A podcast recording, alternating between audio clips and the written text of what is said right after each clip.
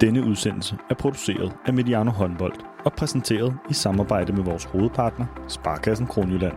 Mange af os oplever, at verden buller afsted. Men hos Sparkassen Kronjylland tager de sig tid til det, der tæller. Tid til at gøre sig umage.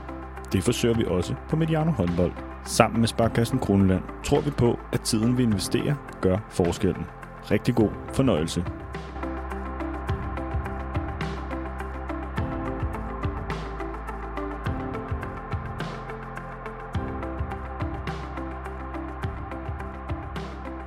Velkommen til Mediano Håndbold og vores serie om international håndbold med Rasmus Bøjsen. Nu er sæsonerne i gang over hele Europa, og vi er klar med det andet afsnit i vores modenlige serie. Hej Rasmus. Hej Thomas. Vi øh, optager hjemme hos dig her sådan en fredag eftermiddag. Det er, det er totalt luksus, at vi kan bruge lidt eftermiddag på at sidde og tale om international håndbold. Men jeg vil starte med et lidt øh, hårdt spørgsmål. Har du nogensinde haft præstationsangst, Rasmus? Ja, det tror jeg nu nok, men det har mest været i skolen, tror jeg. Ikke så meget på håndboldbanen. Ja, fordi nu, lige nu er du på vej ned i spillertunnelen ind til den her udsendelse, og grund til at jeg spørger så direkte, det er, at den første udgave, vi lavede sammen, den fik usædvanligt mange lyttere og mange positive kommentarer med på vejen. Så vi har lagt barn højt i den første udsendelse. Så nu skal vi simpelthen videre. Og vi kan sige, at der er jo ret meget at tale om. Men jeg kan godt tænke mig lige at starte øh, helt på, på hjemlig grund, for i den forgangne weekend, der fejrede Skjern Håndbold klubbens 30-års jubilæum med kamp mod Aalborg i boksen. Vi plejer sådan set ikke at have den slags store fejringer af dansk håndbold. Hvordan, hvordan gik det for, øh, for Skjern og, og, og ja, hele den der klubfejring i, i boksen? Jamen, selve resultatet kan man jo måske godt argumentere for, ikke gik helt, som vi havde håbet. Øh, ja, vi følte jo egentlig med langt hen ad vejen. Aalborg er et, et rigtig godt hold. Øh, men altså, man ville jo gerne, når man sætter sådan et projekt i søen, at man så øh, måske også havde, havde været lidt bedre med. Øh, men selve projektet øh, gik rigtig, rigtig godt. Altså, vi vil jo rigtig gerne i, i Skjern håndbold gøre lidt ekstra ud af det øh, nogle gange, øh, og vi har jo for vane at spille kampe i Herning i, i ny og næ, øh, og det har vi haft rigtig gode øh, ja, erfaringer med. Øh, jeg synes, det var... Vi var i hvert fald rigtig godt øh, tilfredse selv, og tilbagemeldingerne har også været rigtig gode på, at vi fik lavet et, et godt arrangement med noget VIP, med med Gnex og Peter A.G., der, eller Peter A.G. Som, fra Gnex, som fik sat det hele i gang og lægger mad op i loungerne og så videre, og også, synes vi selv, et, et ret pænt uh, antal uh, besøgende. Så uh, vi prøvede at gøre rigtig meget ud af det uden for de uh, 40 gange 20 og, og så ved vi jo, og det er jo også det, der er hårdt, når man har været vant til man, at kunne gøre en forskel inden for de 40 gange 20 når man så ikke kan det længere, så ved vi jo, at der er, i sport, der kan alting ske, og det er svært at, at gøre noget ved, men uh, ja, der, der er der mod på mere uh, i forhold til, at uh, at kampen måske ikke gik helt som vi håbede, og der ikke var så mange, der ramte topniveau, men øh, det gør jo så også, at man kan håbe på, at man senere i sæsonen kan slå Aalborg.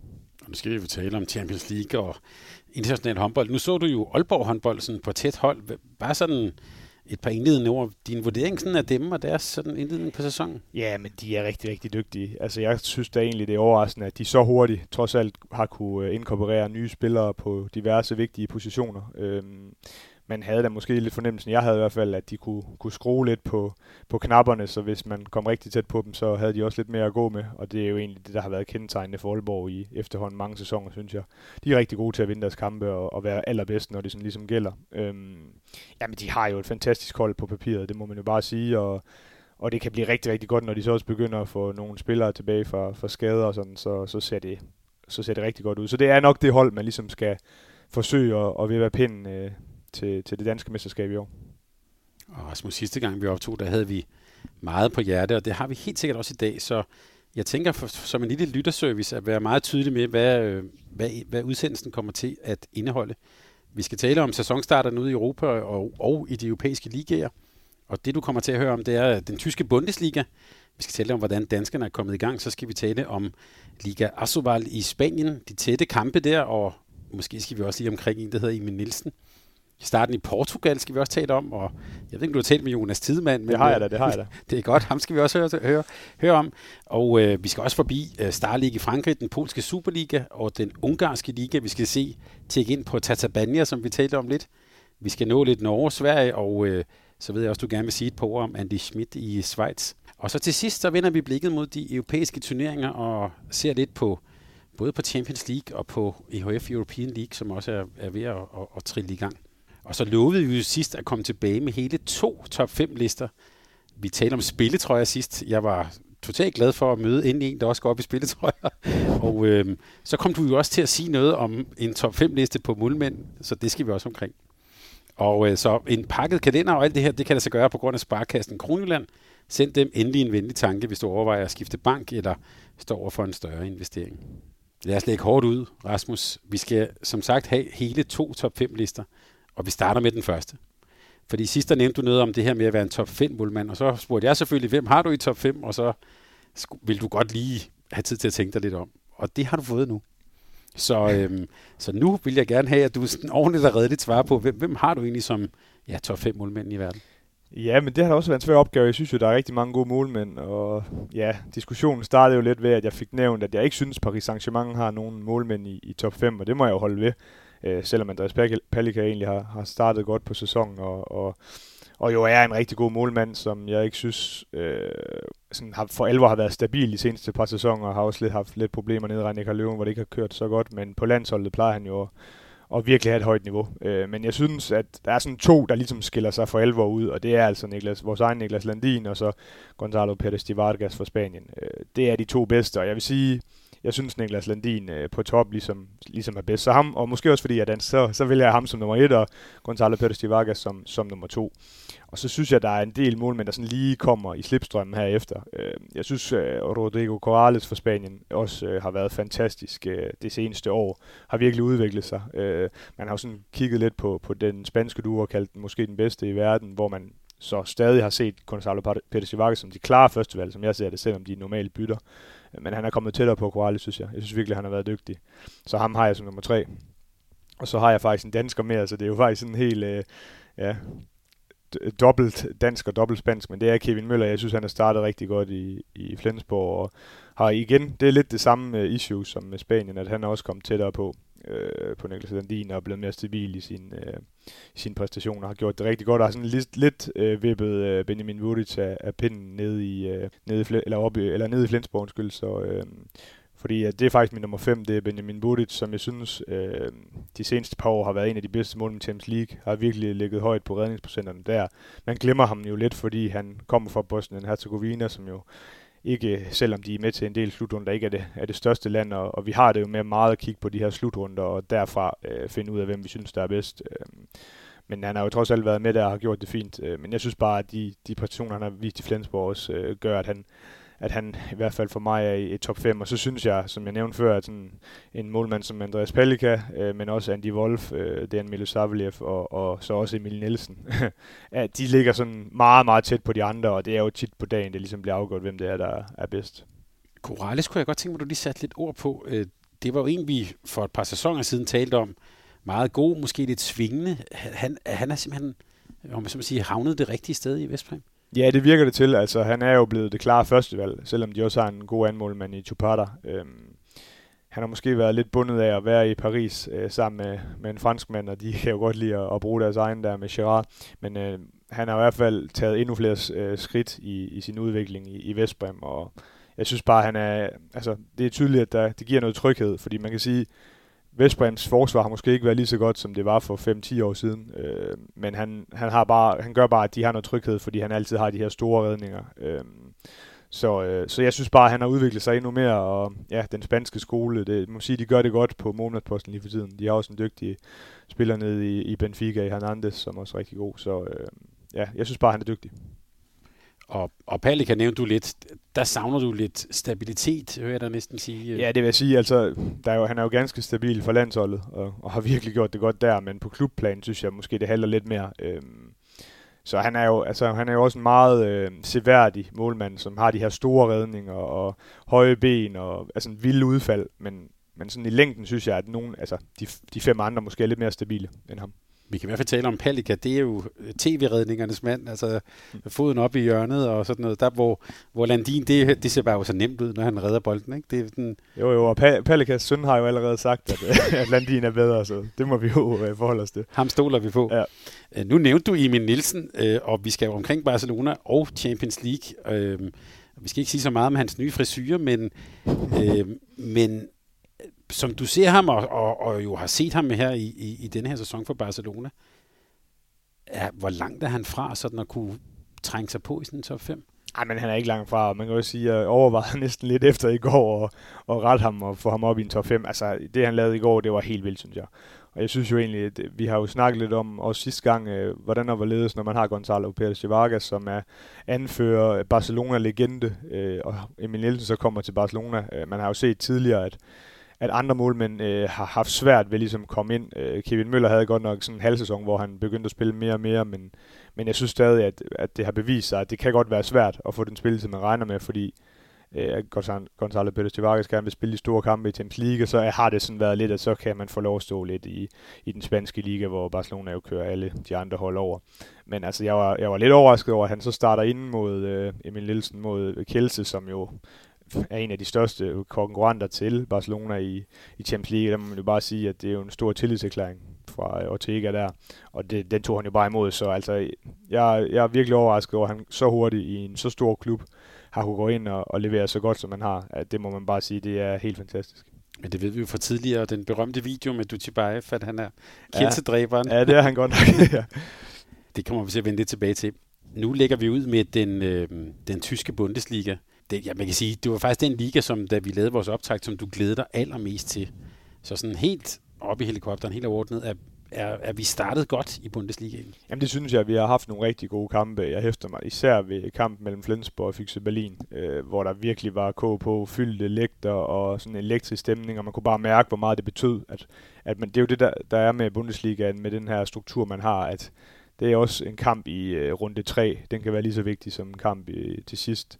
Øh, og der kunne man virkelig mærke, at der var noget på spil. Øh, og jeg synes jo også bare, at noget af det, vi glædede os til, det var også at få nogle af de her danskere i gang. Og der må man bare sige, at øh, tidligere der har man måske set, at nogle af danskerne skulle bruge lidt længere tid på at, at vinde sig til, til Bundesligaen, og, og på trods af, at man har været en profil i den danske liga, så kan det godt tage lidt tid, men der synes jeg, at man ser mere og mere, at mange af spillerne, de bare går direkte ind på, også på store hold i, i Bundesligaen, og gør det rigtig godt. Altså man kan jo bare nævne Mathias Gissel i, i Fyxe Berlin, men også øh, Jakob Lassen, synes jeg har gjort det fremragende i, i Hamburg. Så øh, det, det tegner jo rigtig godt, synes jeg. Øh, og så har vi jo selvfølgelig øh, i så stor en liga og med så mange hold, så vil der også altid være nogle hold, som, som har skuffet lidt her i starten. Og, og der må jeg bare sige, at øh, jeg ved ikke, hvor meget jeg fik, jeg kan ikke huske, hvor meget jeg fik snakket med øh, Melsung op sidste gang, men, øh, men jeg synes jo på papiret, at de har et fremragende hold, og de har en fin hjemmebane, og de har en dygtig træner, men det har ikke overhovedet flasket sig for dem, og det startede jo med en, med en topkamp i starten, eller i hvert fald en subtopkamp mellem dem og Reinecker Løven, hvor de nærmest slog op i banen, og det var jo meget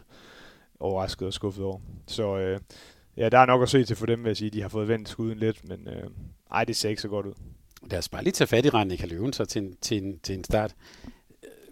En, en klub, som vi måske nok tænkte var, jeg ved ikke, man skal sige på vej nedad, men men overraskende godt, at de er mm. kommet fra start. Jamen, de har jo været på vej nedad efterhånden en del sæsoner. Altså, de har jo aldrig rigtig fået vendt det efter Nikolaj Jacobsen forlod dem, synes jeg. Øh, og prøvet lidt forskelligt på trænerposten. Og nu har man så fået Sebastian Hense, en, en tysker ind, der var i, har været lang tid i Bergischer og har, har rykket dem. Og det virker som om, han har fået integreret nogle, integreret nogle gode ting. De har fået øh, lavet nogle gode signings, synes jeg. Øh, Jaganjac er gået direkte ind og og spiller rigtig, rigtig godt, som de jo hentede i Nexe, var topscorer i European League sidste sæson. Øh, han har virkelig noget af det der, man sådan kan bruge, fordi han er venstre bak og kan dække øh, i midterblokken og er dygtig i anden fasen og kommer med noget power, som passer rigtig godt ind i Bundesligaen. Han har gjort det rigtig godt.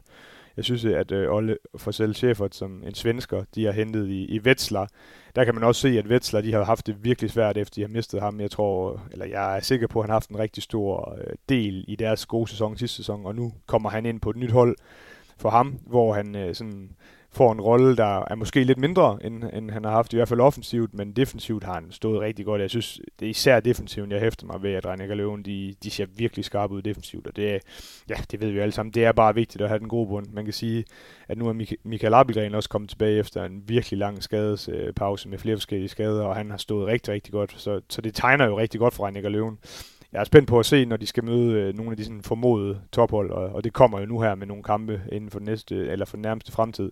Der bliver det spændende at se. Øh, fordi øh, altså det kunne jo være fedt at få dem lidt mere op igen, og de har jo en fed hal, men der er altså opbakning, og det, det er jo måske det, jeg er sådan lidt mest skuffet over her i starten. Og det kan jo skyldes mange ting, men altså tilskuertallene at det ser desværre ikke rigtig gode ud i, i Bundesligaen. Man kan jo se Kiel for eksempel, som jo det har jo nærmest i 30 år i træk været umuligt at få en billet til deres Bundesliga-kampe, og nu har de ikke udsolgt til deres Bundesliga-kampe. Så det, øh, jeg skal ikke sige, hvad, eller kunne gisne om, hvad, hvad grunden er for, øh, til det, men jeg håber da, at det vender, at det ligesom er fordi, at sæsonen lidt skal i gang, og alt det her med corona og alle de ting der. Jeg håber, det vender, fordi at, øh, det er jo også noget af det, der gør det allerfedest ved Bundesligaen. Det er, at, at der er bare stor opbakning til samtlige kampe. Nu tager jeg lige et totalt hop. Hvordan har I oplevet det i Skjern øh, i forhold til tilskuertallene? Jamen, vi, jeg tror, vi har været heldige. Måske har vi været dygtige til at... At nu vil jeg så sige, at vi har kun haft to hjemmekampe indtil videre. Øh, men jeg synes, det var en rigtig god opbakning til for os øh, åbningskamp mod Sønderjyske. Jeg tror, vi var 2400 tilskuere. Det, det er egentlig rigtig pænt i forhold til det i starten af sæsonen, synes jeg. Øh, og så har vi arbejdet helt vildt for at øh, få folk i hallen til, til boksen. Øh, og der havde vi jo måske godt kunne håbe på, at, at de kunne sælge sig selv med, med en Mikkel Hansen øh, retur fra øh, Paris efter 10 år i udlandet og alle de her ting. Altså, øh, og det har, ikke, det har ikke været lige så nemt, som vi havde håbet på. Øh, men altså, vi, vi var til syvende og sidst var vi jo egentlig godt tilfreds med, hvordan det blev. Men vi kan da også kigge på nogle af de andre tilskudshaller. Det er ikke for at pege fingre, men, og det er også øh, mindre, vi også, end vi havde håbet på. Men, men det ser da lidt sværere ud, og igen, hvad grunden er til det, det skal jeg ikke øh, kunne sige, men men det er selvfølgelig også starten af sæsonen, og det har været lidt bedre vejr, end, end vi har været vant til herhjemme, og der kan være mange grunde, men, øh, men jeg håber, det vinder. Ja, for det kunne godt være et, et tema. Jeg ved også, det er noget, man har kunne observere i den, i den svenske liga. Øhm, og jeg vil næsten sige, når Kiel ikke har udsolgt, så, så ringer der en lille klokke måske. Øhm, altså det, ja. det er da i hvert fald nye tider efter...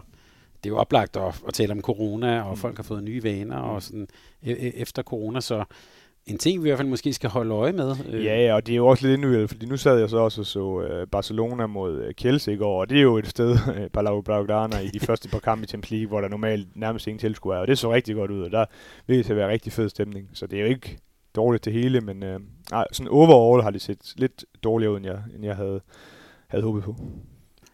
Rasmus, så vil jeg introducere en, en, en, en historie, eller sådan noget, som vi kan blive en rød tråd igennem den her sæson fra Bundesligaen og jeg vil næsten kalde det sådan, det er Hans Lindberg versus Jun, eller Jun King Sin, tror jeg, det, det skal være. Han, den sydkoreanske legende, har jo rekorden for flest scorede mål i Bundesligaen. 2.905 mål. 2.905 mål har han scoret. Men snart der mangler Lindberg bare 100 scoringer for at nå ham. Ja. Øh, at det ligner sådan et, øh, det er sådan en kapløb med tiden, mm. vi skal holde øje med. Ja, nu skal han jo først lige over, overhale vores egen uh, legende, Lars Christiansen, også, ja. så, som jo ligger lige imellem. Og, og jeg kan da huske dengang, hvor, man, hvor han valgte at stoppe uh, i Flensborg, og der tænkte, man tænkte, at han, havde han taget en sæson mere, så havde han også overhalet ham. Uh, og så tænkte man lidt sådan, ah, der kommer nok ikke til at være nogen, uh, nærmest nogensinde, der kommer til at overhale den, fordi det var jo helt vildt, eller det er jo helt vildt med alle de mål. Men øh, ja, han har nok heller ikke regnet med, at Hans Lindberg kunne fortsætte så lang tid, men øh, det tyder virkelig på, at øh, han har passet godt på sin krop, og, og ja, men, altså, jeg tror mest på, alt på, at han egentlig kommer til at overhælde den. Øh, altså sådan en kamp som i går, hvor de møder ham på hjemmebane, øh, der øh, spiller han jo ikke fra start, og spiller næsten ikke, men de får alligevel et hav af, af straffekast, og han ender alligevel med at lave seks mål, så... Øh, så, så, så jeg tror, at der kan, han kan komme til at ligge på et snit, der, der gør, at han kommer til at overhælde ham, og det vil jo være en fantastisk øh, historie. Og skulle han ikke nå den her sæson, så kan han jo bare tage en sæson mere. Og, og i den her Bundesliga, altså typisk øh, de store stjerner, det nævner du også selv, Lars Christiansen eller Nikolaj Tryllemusen i Kiel. Det, jeg synes, der er lidt en sjov historie i, at det så måske ender med at være Lindberg, der bliver sådan den, den sådan Bundesliga-legende på den måde. Mm. Hvorfor, ja han har sagt, hvad er det, der, hvad er det, der gør, at han har kunne holde ved, og jeg passer op på sin krop, må vel være sådan en, en, en nøgle til det. Bundesliga er jo ikke den nemmeste liga at spille så mange sæsoner i. Nej. Altså man kan jo i hvert fald sige, at det har jo lidt været fløjspillerne, der har kunne gøre det. Altså man kan også sige, at Lars Christiansen var jo sikkert også god til at passe på sin krop, men det er jo bare anderledes, end hvis du er højre bak, som Jun var, eller har en anden, altså stregspiller en lignende. Øh, der, man kan, øh, og det synes jeg også, man ser, det er jo altså blevet lidt en, en vane, at, at spillerne fortsætter længere og længere tid, øh, og især fløjspillere og, og selvfølgelig målmænd har, har mulighed for, hvis de passer godt på sin, deres kroppe, at de, at de kan fortsætte i rigtig lang tid. Men ja, altså, det er jo svært at sige. Altså, man kan også sige, at øh, der er jo mange, som måske kunne have lavet rigtig mange mål, der har valgt Bundesligaen lidt fra her de seneste år eller fem år måske, øh, fordi den er blevet så hård, som den er, og fordi at der er kommet flere og flere kampe, både på klubber og på, landsholdsplan. Øh, så der er der jo mange, der har valgt pengene i nogle af de lidt mindre ligaer, hvor man har haft de her store hold. Øh, men det må jeg sige, at der har Hans Lindberg i hvert fald været rigtig lojal. Altså først i Hamburg, og så da de så måtte gå konkurs desværre, så har han så fundet et, et fint sted i, Berlin, som det åbenbart har passet ham rigtig godt. Og, jamen jeg, skal, jeg kender jo ikke Hans Lindberg øh, personligt, men man kan også sige, at det er i hvert fald også to fede byer at bo i, og dem er der jo ikke så mange af i håndboldsporten, hvis vi skal være helt ærlige. Øh, så det kan godt være, at han også øh, jeg har det lidt som præference. Det er godt gået, Lindberg. Vi kan bare sige, at vi, vi må lave sådan en countdown i løbet af, ja. af sæsonen. Nu mangler han kun 70, nu mangler og så videre, så videre. Ser vi ham til VM for, for Danmark i januar, tror du? Jamen det håber jeg, fordi jeg synes, at han er en af verdens bedste højrefløj stadig. Så, så det må man jo bare håbe på. Øh, og jeg kan sagtens se, at på sigt er der jo nogle nye, der skal ind. Det er jo ikke sådan, han skal, han skal formentlig ikke være med til OL om, om et par år, men, men jeg synes, at det vil være fint at have ham med, og så formentlig Johan Hansen. I, jeg synes jo, det virker som et fint makkerpar. Øhm, så det, det, vil, det tror jeg, jeg vil gøre, men det, der er jo også mange andre ting, man skal, man skal tænke på der. Og Johan Hansen i, øh, i, i Flensborg, hvordan har du set ham? Jamen, han har jo været lidt skadet, men han har haft nogle, ja, på det seneste har han haft nogle rigtig gode kampe. Så altså, det, det tror jeg bare er et spørgsmål om tid, før han ligesom øh, får noget stabilitet ind i det, og så kommer han til at være rigtig, rigtig god der, og få en, få en masse udspil, og, og, og komme til at gøre det rigtig godt, det er jeg sikker på. Det var jo helt mærkeligt at se ham på Svane i Barcelona-trøjen, det, når man er vant til at se ham i, i Flensborg, men Emil Jakobsen, nu er det jo nu er det ham. Mm, ja. Og det kan man sige, i den der kamp mod Fyxe Berlin, det var også ham, der tog det afgørende straffekast og sådan mm. noget. Er, er han ved at tage det der, kan man sige, skridt opad? Ja, men det synes jeg jo egentlig, at han lidt havde gjort allerede inden. Øh, det er jo klart, at når man står bag ham hos Varne, som ja, en af verdens bedste venstrefløj, så er det jo sværere at få spilletid. Og man kan sige, Mike Machula har i hvert fald tidligere ikke spillet så bredt, som andre øh, træner måske ville have gjort, men han har jo vist på landsholdet, hvad, hvad han er lavet af Emil Jacobsen, og selvfølgelig også tidligere i GOG, så, så det var jo bare lidt et spørgsmål om tid. Og det, altså, jamen, hvis vi snakker om nogen, der kan komme til at lave rigtig mange mål, altså hvis han finder ud af, at han vil blive næsten 12 år i, i Flensborg, så kan han jo også komme til at lave rigtig, rigtig mange mål, fordi han er sådan en rigtig goalgetter, der, der virkelig øh, kender vejen til mål.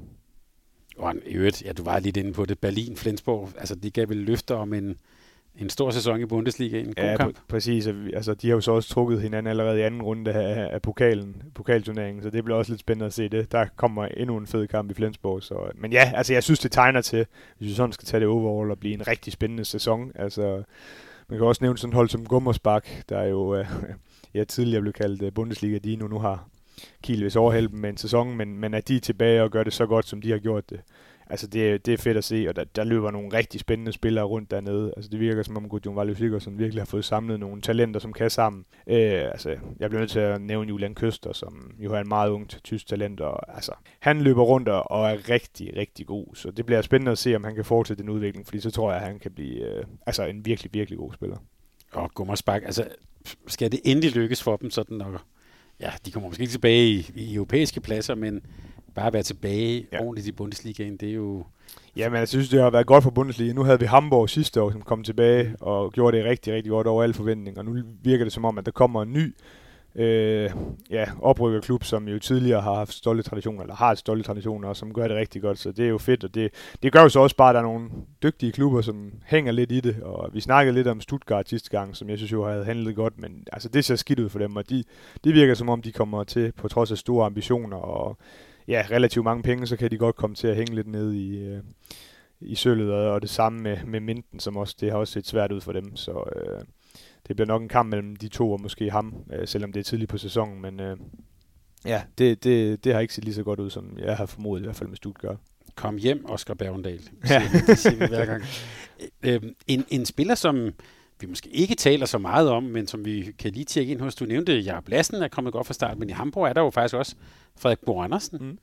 Godt udlægger ham. Ja, altså jeg, han har jo altid været rigtig stabil, synes jeg. Altså også i GOG. Øh, ja, der, der, ham kan man sådan ligesom regne med. Altså der, det er jo ikke fordi, det ser sådan specielt voldsomt ud, når han hopper ind over og laver alt muligt lækkert og sådan noget, synes jeg ikke, men han er bare stabil, og han dækker godt op, og jeg synes, det har virket som et, altså et virkelig godt skifte for ham at komme ned til Hamburg, øh, og få, øh, vær, få i udsigt at være førstevalg der, og, og spille en, en masse og få noget god erfaring der. Så det, det virker som det perfekte match.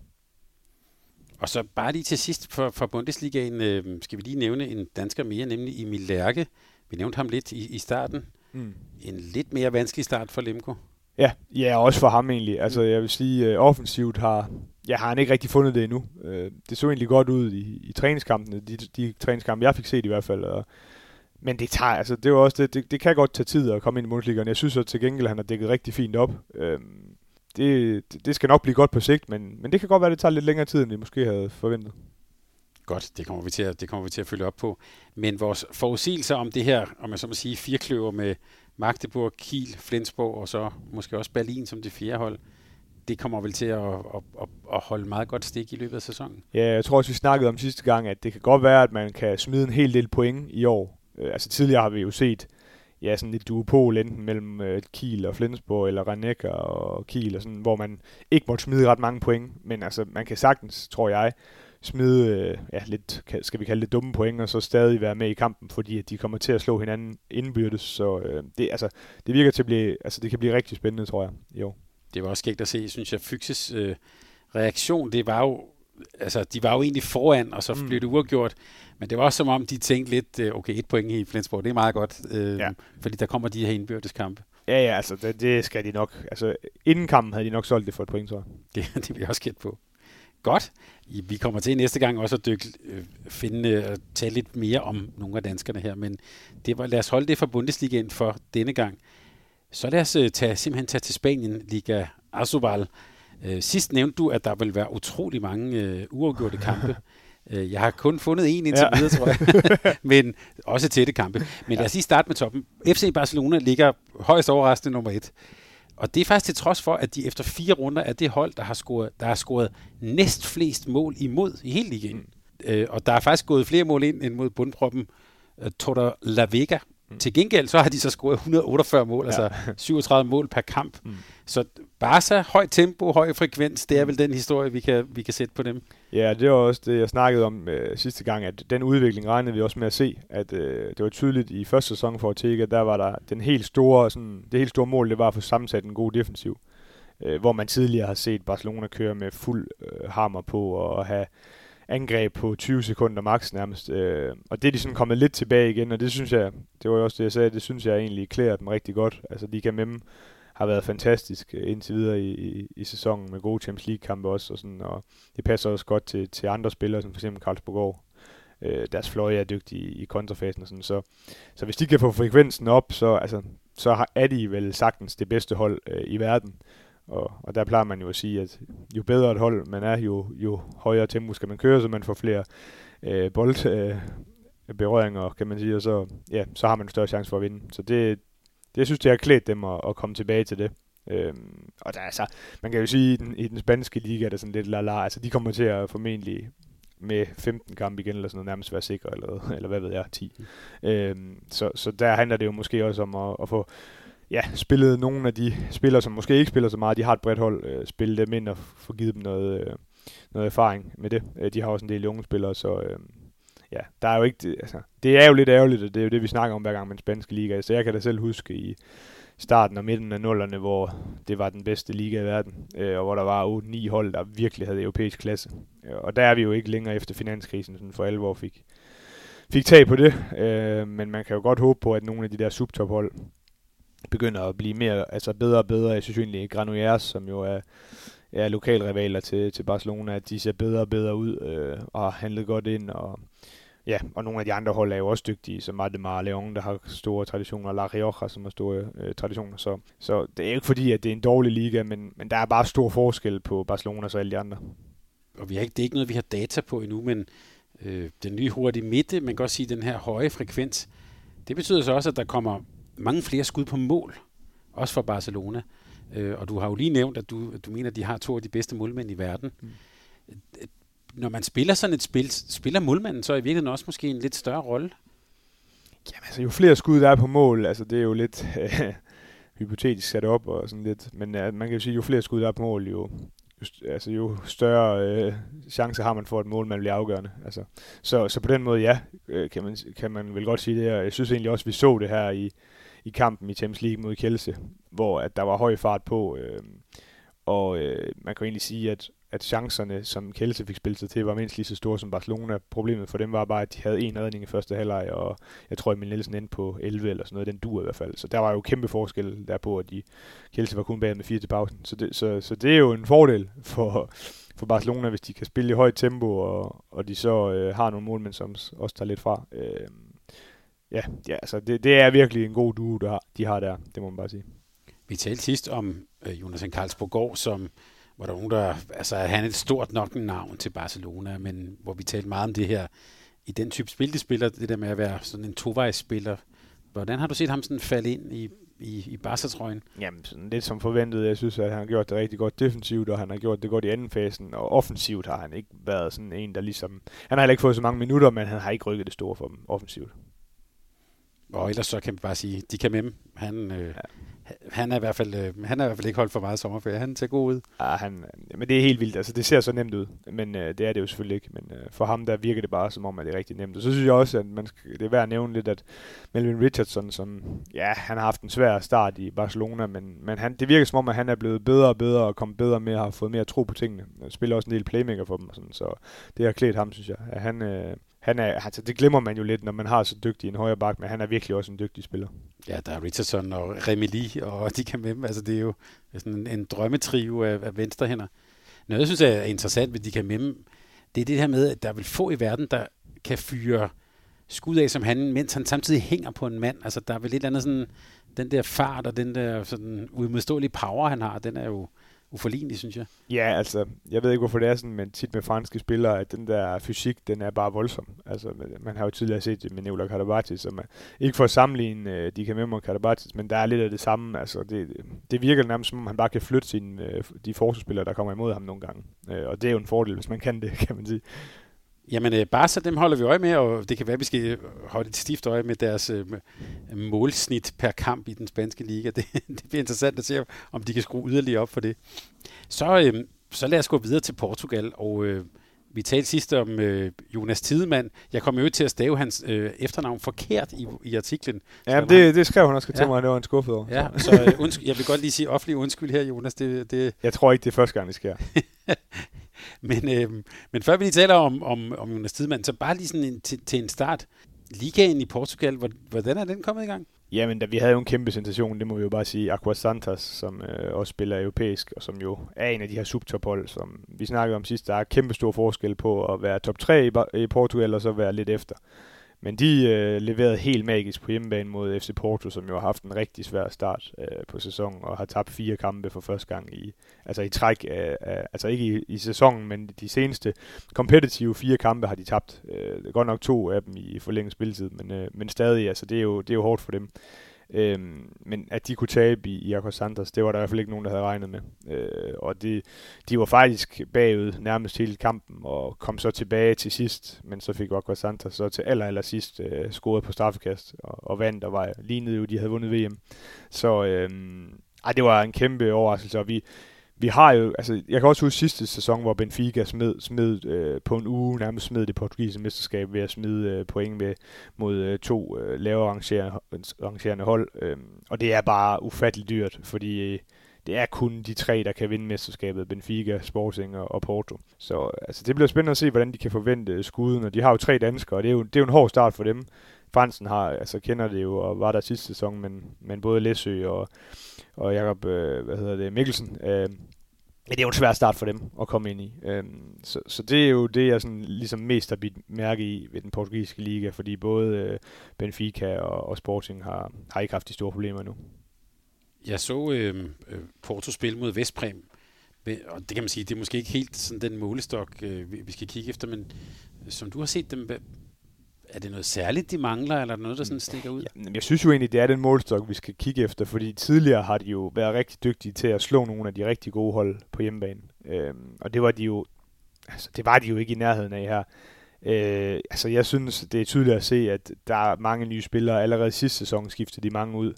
Øh, så jeg tror, det vil tage lidt tid at få integreret det hele og få spillet dem sammen. Øh, og så tror jeg også, altså de har så mange dygtige individualister, så på, på et tidspunkt skal det nok blive rigtig godt, men det er sådan, altså det er jo også nu, det gælder. Øh, de skal jo kæmpe for at komme videre i, i, øh, i Champions League. Så øh, altså, det er lidt bekymrende for dem. Det er lidt bekymrende for Magnus Andersen. Og, øh, ja, så, så det bliver lidt spændende at se. Jeg kunne jo sådan læse lidt, at efter den her kamp mod Aqua Santos, at ja, de der por- øh, portugisiske fans for, for Porto, altså de har det hårdt lige nu, fordi nu øh, er jeg ikke så meget inde i deres andre sportsgrene, men de har jo sådan rigtig mange andre sportsgrene. Det går åbenbart ikke ret godt, hverken i fodbold, eller i basketball, eller futsal, eller hvad i verden de spiller. Så, så der er ikke, der er, der er sådan lidt øh, dårlig stemning lige nu. Men øh, må ikke, at de kan få det vendt i hvert fald i ligaen.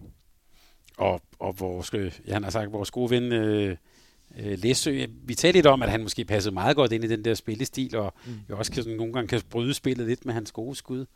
Men han, er det også et spørgsmål om tilvælling, tror du, før han... Ja, det tror jeg. Altså, og det, det der med, med Læsø, det er jo, at han er meget afhængig af timing, synes jeg i hvert fald. Altså, hvis man tager lidt højt på ham, så er han jo ikke den, øh, der, der sætter øh, to mand lige i streg eller sådan. Men, men hvis han kommer i fart, og han har nogle spillere, øh, der formår at sætte ham i den her fart, så han kan stige op på første skridt, så er, så er han virkelig dygtig øh, i den del af spillet.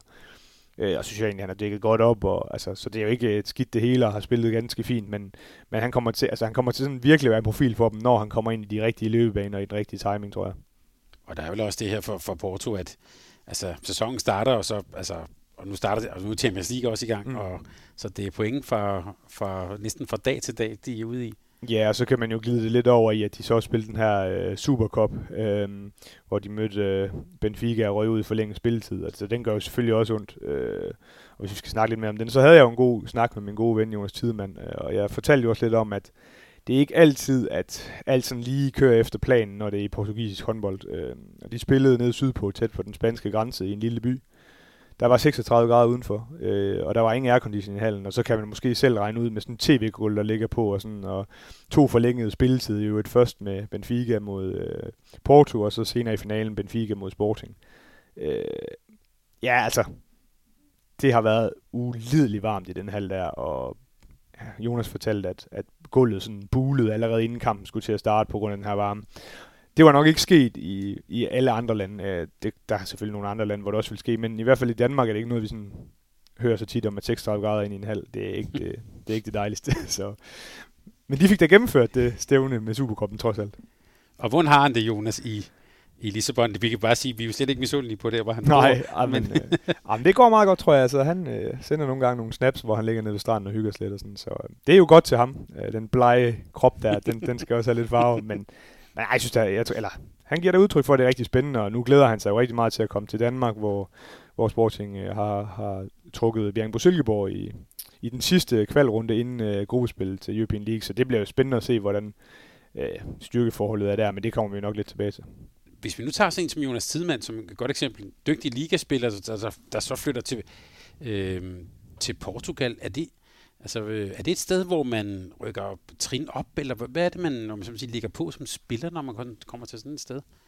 Jamen, det er jo et godt spørgsmål. Det kommer selvfølgelig også an på, hvor du kommer fra i den danske liga, hvor du ender hen i, i Portugal. Men altså, man kan sige, at setup'et og det hele, muligheden for at spille europæisk håndbold, hvis du spiller i en af de tre bedste hold i Portugal, den er, altså, den er lige 100. Altså, jeg tror ikke, at øh, der er nogen af de hold, der...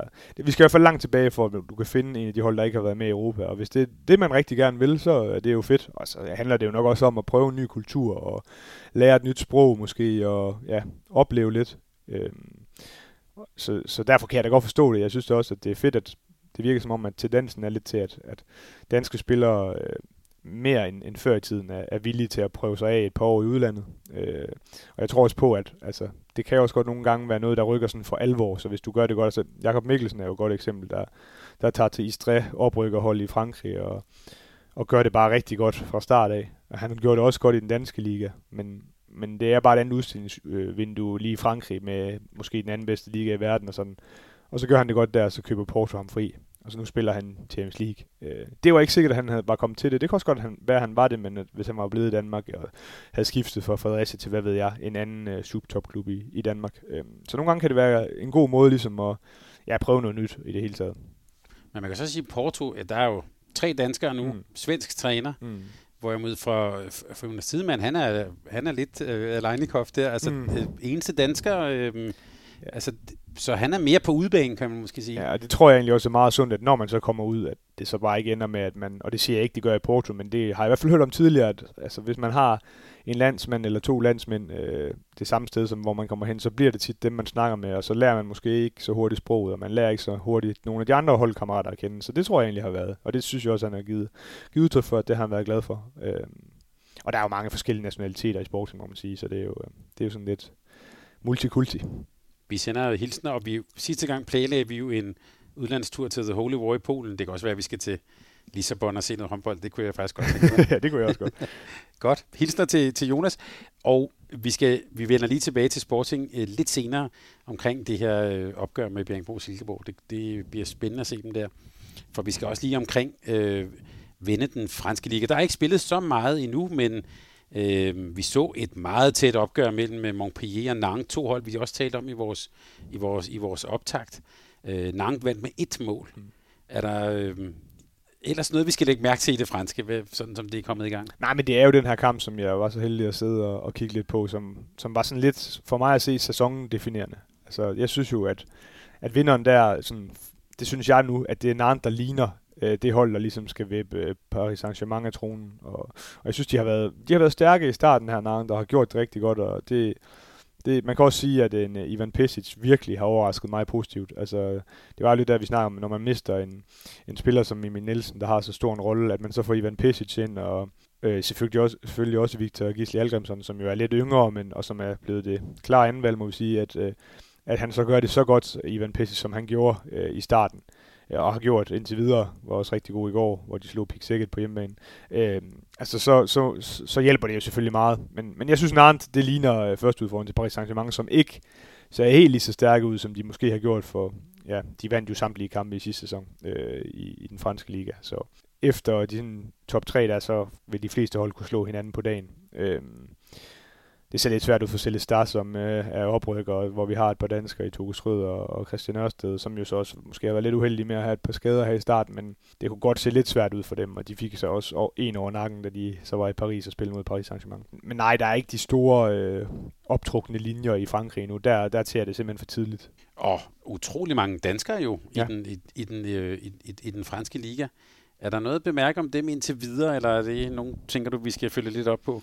Ja, det, det vil jeg sige, det er det jo. Øh, altså, jeg var egentlig lidt overrasket over, at Chartres startede så godt, men så tabte de så også en kamp her mod Ivry, så, øh, og der har vi jo Morten Vium i, i Chartres, og, og jeg synes egentlig på papiret, at det virker som et hold, der måske godt kan komme op og lege lidt mere omkring de europæiske pladser, men, øh, men nej, det, det er lidt tidligt. Altså, Toge, Røder havde jo en fantomkamp her i, i første kamp mod Dunkirk, mener jeg, det var, hvor han, jeg, mener, det var 13-14 mål, han lavede der, øh, godt nok med straf og sådan noget, men han er jo sådan lidt en, en sjov spiller, der har taget en lidt en anden vej, og lige forbi Norge, og så sidste år i den anden bedste franske række, og så nu i den bedste, hvor han har en stor rolle på, på et hold. Så det er jo måske også en af de der spillere, der lige pludselig kan ende i en, i en klub, hvor vi måske ikke havde set det komme. Øh, det, det bliver lidt spændende at følge med i det. Og så hæfter jeg mig lidt ved, at øh, øh Cornelius Krav har haft en, en lidt svær start i, i Dunkirk, som har haft mange øh, skader i, i bagkæden, og, og det har jo egentlig gjort, at der har været masser af spilletid til ham. Øh, Øh, og jeg vil så sige, at jeg har kun set en af deres kampe, men jeg har også kunne følge lidt med på statistikken og sådan noget, hvilket man ikke altid skal ligge så meget i. Men det, det har set lidt sværere ud, i hvert fald offensivt, end, end jeg havde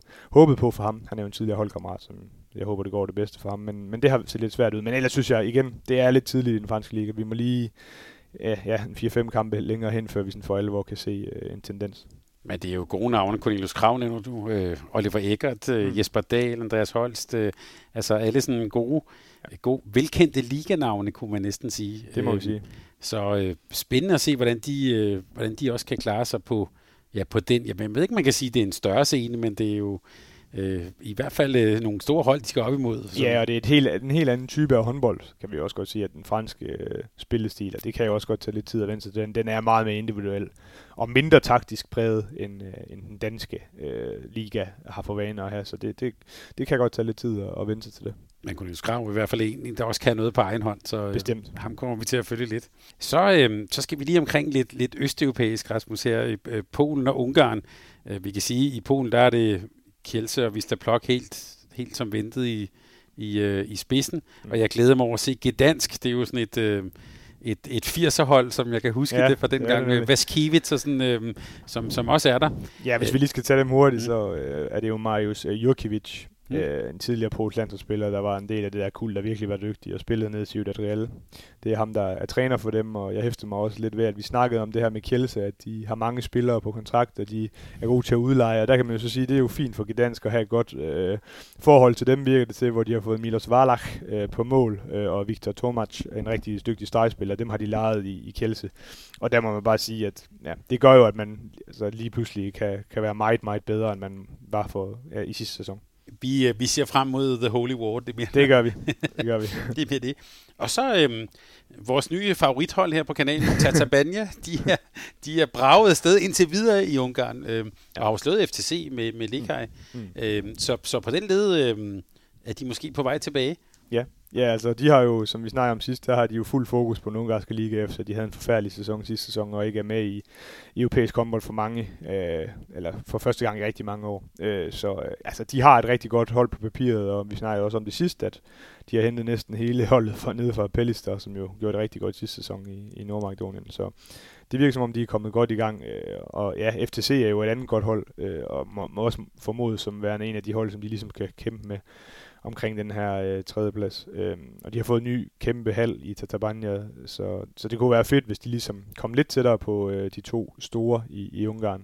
Det tror jeg, Ligaen vil have, fint, øh, vil have det fint af. Så øh, dem følger vi lidt øh, med i, hvordan det går dem. Og det kunne være, du faktisk lige, nu nævnte du lige øh, Pellister og, og, og Lars Valter. Hvordan er han kommet fra start dernede? Ah, men han er jo kommet suverænt fra start, må vi sige. Altså, han, formåede jo, altså Superkoppen i, i, øh, i Nordmakedonien, den er bare stor. Altså det, det er en vigtig øh, turnering. Det er jo ikke alle steder, Superkoppen er så vigtig. Men der startede de jo så med at slå øh, Vardar efter en meget, meget tæt kamp, hvor den bølgede lidt frem og tilbage. Og, altså Nordmakedonsk håndbold, det, det er bare noget andet end, end skandinavisk håndbold. Altså rom og lys, som man nærmest, jeg sad og så den på et stream, og man kunne nærmest ikke se noget til sidst, fordi der var så meget røg og spilstop, hvor politiet lige var inde og markere sig. Alle de her ting, som bare er en fast del af det, når de spiller mod hinanden. Øh, så øh, altså, det, det var vildt, øh, og det gør jo bare, han, altså, han allerede nu, fordi at der var, det er så mange år siden, at de har vundet de her trofæer. Øh, Pellister, som er jo et tidligere storholder, som har bygget sig op igen efter en fusion med Jeofarm. Øh, altså, det gør jo bare, at øh, Bitola, som byen hedder, den lever igen, og altså, det er jo en, det er jo en kæmpe håndboldinstitution. Og man må også, også sige, at det er jo så også på en baggrund af, at Vardar er, er klart svækket, øh, efter at det kom ud, at de blev bandet fra, fra europæisk håndbold i år på grund af af dårlig økonomi, hvor de skylder penge til tidligere spillere. Øh, så er de også blevet svagere, men de har stadig nogle dygtige spillere, det er slet ikke det. Men øh, det, var, det har været en rigtig, rigtig god start for, for Lars Valder nede i, nede i Nordmakedonien. Stærkt. Godt. Tillykke til, til Lars. Det kommer vi også til at følge op på. Så skal vi lige omkring øh, en lille smule Norge og Sverige, ja. fordi øh, det her øh, projekt, kalder vi det, næste, omtaler man det altid som, mm. op, op i, øh, i, i, i Kolstad, nu skal jeg simpelthen udtale det ordentligt på norsk, øh, kommer vi til at følge, det er helt oplagt. Øh, og de slog jo så øh, Drammen i den her sådan, europæiske kamp, mm. og har indtil videre makspoint i Norge. Ja. Øh, Resultatmæssigt en rigtig fin start. Altså, jeg har set en del af deres kampe, og det er ikke fordi, de sådan for alvor har imponeret øh, spillemæssigt. Øh, de har også været ramt af lidt skader her i starten, øh, men det var Drammen i den grad også, øh, så de formåede ligesom at... Det var en tæt første kamp, og så vendte de det i Drammen, og, og jeg fik, gik, eller gik videre derfra, så det bliver lidt spændende at se. Øh, det kommer vi også ind på senere med, med næste runde, om de ligesom kan komme i det for, forjættede land, øh, European øh, League-gruppespil der. Øh, men altså, jeg synes egentlig, det, det tegner egentlig til, som vi havde forventet, at, eller som jeg nævnte sidste gang, at det, det bliver tæt deroppe. Altså, de, der er sådan tre-fire hold, der, der ser rigtig gode ud, og Arendal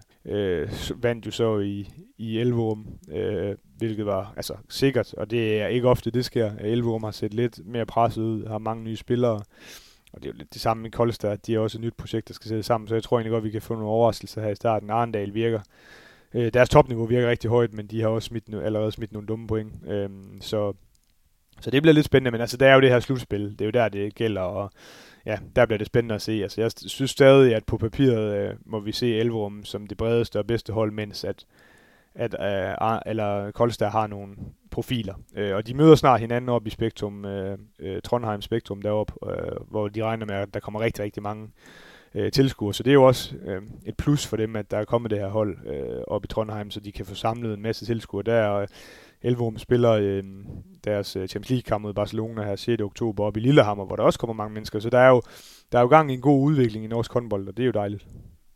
Men er der egentlig, altså kan vi tale om et, et stort pres på Kolstad, fordi de, altså det, vi taler jo om, at den norske mester kan få et wildcard, de får mm vel ikke to wildcards Nej. til Champions League Nej, det kan, det kan de slet ikke. Uh, altså, det kan du kun, hvis du er i top 9 uh, i verden. Det var derfor, at Danmark kunne ansøge om et, et, et ekstra wildcard her. Uh, så de har ikke, Norge har ikke en direkte placering, uh, til, fordi de ikke er top 9 af, af klub uh, på rankingen i HF. Uh, så derfor skal de, man skal vinde det norske mesterskab, altså slutspillet, for at kunne komme uh, i betragtning til, til Champions League. Og det er, jo, det er jo helt sikkert, det vil de jo re- gøre rigtig meget for øh, Kolstad, fordi de så også får tilført nogle rigtig dygtige spillere til næste sæson, hvor ambitionen selvfølgelig er endnu større. Øh, så det bliver lidt spændende at se, om øh, jeg kunne da godt forestille mig, at hvis de ligesom kan begynde at lugte, at det kan blive svært at vinde mesterskabet, at de så gør noget øh, i januarpausen, altså i forhold til at få tilført nogle spillere. Øh, det bliver lidt spændende at følge, men der er, selvfølgelig er der et pres, altså det er jo, det er jo hele regionen deroppe, der regner med, at det er et nyt storhold, og de vil bare i Champions League så hurtigt som muligt, og de vil Final Four så hurtigt som muligt. Men det tager tid. Altså det, der er også noget, der hedder vinderkultur, og det må jeg sige, det er jo der plusset også for Elvo er i, i Elvom. Altså de har jo mange gange prøvet at skulle integrere øh, 7-8 spillere i løbet af en sæson, øh, men der er bare noget vinderkultur deroppe, og der, der, der regner man jo også med at vinde hver gang. Så, så det bliver spændende at følge, øh, følge den norske liga i år. Jeg tænkte også bare på, at AG København, de skulle jo også lige rykke op i ligaen ja, først, og så videre, og så videre. Ja. Og så talte vi jo i vores optakt om, at øh, den svenske liga mm. øh, kunne tegne helt som intet og blive rigtig spændende. Mm. Og så i første runde, så starter mesterne Ystad IF med at tabe til Kristianstad med, med et mål lige mm. til sidst. Ja. Så det er vel bare en indikation af, hvad vi kan vente os over i, øh, over i Sverige. Ja, altså der har været, jeg synes, det har været meget ustabilt, de resultater, vi har set deroppe. Alle har lidt slået alle, og Ystad har fået en rigtig svær start. Altså, de spillede virkelig godt i Kristianstad. Det var en mega fed kamp. Altså, det er en af de bedste svenske kampe, jeg har set i lang tid. Der var virkelig knald på, og to hold med et europæisk snit, der spillede rigtig godt. Øhm, og så tabte de så her, jeg tror det var i går, mod Ritbergs Lead, som jo alle anser den her stolte svenske øh, klub, som har spillet alle sæsoner i den bedste øh, svenske række, at det måske er i år, de skal rykke ned. De var rigtig tæt på sidste år, og de blev reddet lidt af at hente Palika tilbage. Øh, men der tabte øh, Ystad stort på hjemmebane til dem. Øh, Sæbehof, som jo også er en af de formodede tophold, har haft et utal af skader, altså virkelig, virkelig mange skader, øh, særligt i bagkæden, og det har også gjort, at de har haft nogle lidt uheldige resultater. Så øh, det, det er svært, øh, det er også selvfølgelig tidligt, men øh, det er svært at se, hvordan der vil ledes. Altså, der er mange hold, der... Jamen, der er også der er nogle af de der bundhold, som har gjort det rigtig godt, og så, så er det jo, man spørger sig selv, hvem det er, der skal rykke ned, og hvem det er, der skal misse slutspillet. Altså, fordi det er der jo nogen, der skal. Så det, det bliver spændende at følge med i det, men jeg tror, altså, når vi kommer lidt længere hen, så er det jo nok øh, Sæbehof, når de får deres spillere tilbage. Det er Ystad, og det er Christianstad, som ligesom må anses som værende de største favoritter til top 3. Og Christianstad, Christianstad, de ja. bliver jo bare kaldt IFK derovre. Ja. Der spiller øh, Mathias Held Jebsen, mm Spiller han en stor rolle? Ja, det gør han. Det gør han. Altså, det, det er ham ligesom offensivt, der er spilstyrer for dem og sætter spillet. Øh, som han jo så mange gange tidligere har gjort i Skøvde og, og så videre. Altså, det er jo den type, han er. Han er god til at sætte spillet op. Øhm, og det virker til, at det er gået okay hurtigt at få integreret ham. Og ja, han har en rigtig stor rolle. Og der er også en tidligere skjernskytte der, der stadig bomber dem ind. Ja, ja Markus Olsen, ja, det, ja, altså det, det, er jo, de, det virker som om, de har fundet hinanden fint. Øh, så øh, ja, han er, han er rigtig dygtig. Godt. Spændende, og vi skal også øh, følge op på, på CV Hof. Det sidste land, vi lige skal omkring her, før vi lige skal tale om de europæiske øh, ligaer, det var, at vi jo i vores optag nævnte Schweiz og Andy Schmidt. Så lad mig bare starte sådan helt åbent. Hvordan er han kommet fra start i Schweiz? Jamen, det er jo helt vildt faktisk, fordi Luzern, de har jo startet med at være ubesejret og have vundet i Cadencia Fausen, som er mester og så videre. Og han har lavet 57 mål på 50 kampe, Andy Schmidt. Godt nok tager en straffe, men ja, altså, det er jo vanvittigt. Det er over 11 mål i snit jo. Øh, og det hører også med til historien. Nu kan jeg godt nok ikke se assist øh, for, for men, øh, men øh, Johan Kork var jo så uheldig at blive skadet, vores dansker der. Øh, så hentede de jo Martin Sipic, og han har haft flere kampe, hvor han bare har lavet et havermål. Øh, så det skulle undre mig. Jeg har kun set en enkelt af dem, men øh, der blev han i hvert fald fodret gevaldigt. Og det, det har det jo med at være sådan lidt, at, at de her... de her stregspillere, de nyder godt af at være på, på samme hold som Andy Schmidt. Så, så det, bliver, altså det bliver virkelig spændende at følge det her øh, store projekt, der ligesom er søsat i, i Luzern, øh, om de kan blive ved med det øh, og gøre det godt. Altså, fordi det kunne da være sjovt at se nogle nye, og det, altså, det er jo fedt at se sådan en spiller som Andy Schmidt, at han, at han har, ligesom har ilden til at fortsætte efter alle de her sæsoner i Bundesliga, at han så stadig gerne vil hjem til Schweiz, og ja, forhåbentlig sætte noget god fokus på håndbolden der også. Og det her med at spille to mod to ind i midten ja. Vi kan sige til lytterne, der ligger i, i vores feed i en nylig samtale med Nikolaj Krighav, der taler vi om Morten Olsens måde at spille to mod to, men, men vi kan også bare sige, uh, Andy Schmidt, det er måske mesteren af den disciplin. Uh, ja, så det må være sjovt, som sagt, at være stregspiller der sammen med ham. Det var en, en lille sådan europæisk rundtur. Uh, nu synes jeg, at vi først lige skal tale lidt om Champions League, og så slutter vi af med at tale lidt om European League, og så har vi en top 5 liste til, til allersidst. Der er spillet to runder i, øh, i Champions League, så hvis du bare kigger ud over de to runder, er der noget sådan øh, særligt, der springer i øjnene for dig? Ja, altså jeg var ked af at se første kamp. Altså, for det første var det fedt, at GOG de vandt ned i Zagreb. Men at vi har en så stor klub øh, tidligere øh, med en halv med plads til 15.000 tilskuere, hvor der reelt set sidder 400. Det gør mig lidt ked af det på håndboldvejen. Det må jeg ærligt indrømme. Også når man ved, hvor det fedt det har været tidligere. Så det var bare lige sådan en sidebemærkning. Men ellers altså, synes jeg, at vi har set, at, at, at der er mange hold, der kan noget. Altså Sælger har overrækket mig helt vildt. Altså de har mistet mange spillere til den her sæson, men de finder altid nogle nye øh, spændende talenter frem. Altså, de, de var godt med i Aalborg langt hen ad vejen, hvilket må sige at være svært. Altså, det, og der gjorde de godt, og så vinder de gud hjælpe mig hjemme mod til Kiel, øh, som øh, jeg var inde og kigge det, altså set på odds altså odds der er det den største, eller den sjette største overraskelse i Champions League siden 2007-sæsonen, hvor der databasen kører. Så det er en kæmpe overraskelse, og den, den største overraskelse var faktisk i, i 2012, hvor det også var sælger, der slog Kiel på hjemmebane. Øhm, så, men det var jo en kæmpe overraskelse, og det synes jeg var fedt, men omvendt er det også sådan lidt med en bismag af, at okay, hvis vi nu havde haft en ordentlig, som jeg kalder det, øh, struktur i Champions League, var det så sket? Altså det tror jeg ikke på, det er. Det her det er jo bare en kamp af mange for Kiel, øh, hvor man kan sige, at de første mange kampe er det langt vigtigt, at de klarer sig godt i, øh, i Bundesligaen. Øh, så, men, men det skal ikke tage noget fra øh, Selje, som virkelig gjorde det flot.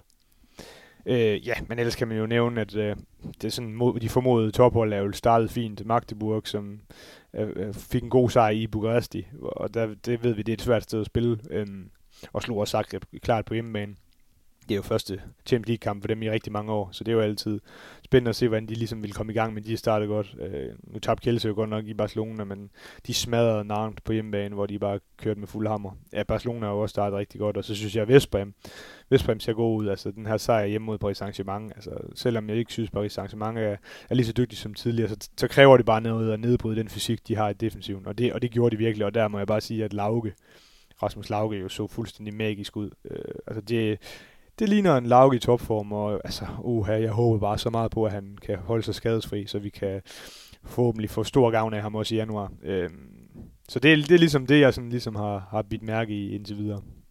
Også en Lauke, tænker jeg, når man har set ham her, øh, når han kommer i fart, der, må, måske er der lige kommet 5% mere fart på, og, og ja. i de der sådan sådan et, et gennembrud, eller de der anden bølge, hvor han jo er mm. livsfarlig for et hvert forsvar. Ja, altså han har også bare en, en mere øh, bestemt rolle. Altså de er jo blevet lidt smallere, øh, end de tidligere har været i bagkæden, og det, det tror jeg passer ham rigtig fint.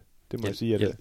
Jeg lader også mærke til, øh, øh, da de spillede her øh, mod Porto, øh, den der anførerrolle, som du talte om mm. sidst, jeg, jeg synes faktisk, det var, det var bare fordi jeg kiggede efter det. Mm han var sådan meget tydelig ja. også. Øh, lige, der kom lige en high five, for mm. altså, han, det er helt klart en, ja. en leder, vi så der, Ja, det, det har, han har jo altid været en leder, og det, det klæder ham virkelig, at han altså, har fået det her indførbind og, og kan gå forrest. Øh, altså, det må gøre lidt ondt på Vestbrem, at de godt ved, at de snart skal slippe ham, fordi øh, han har godt nok en stor rolle og er en dygtig spiller for dem.